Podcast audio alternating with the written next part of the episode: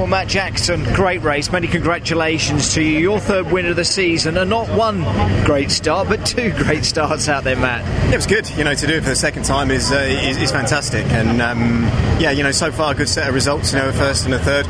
Very pleased. Very pleased. So they are big championship points, aren't they? At the start of this second half of the season. They are. Yeah. You know, we struggled at Croft, and um, you know, the, the, third race at Croft wasn't um, wasn't the best. So we knew, or I knew that we've got to come here and deliver and um, so far so good.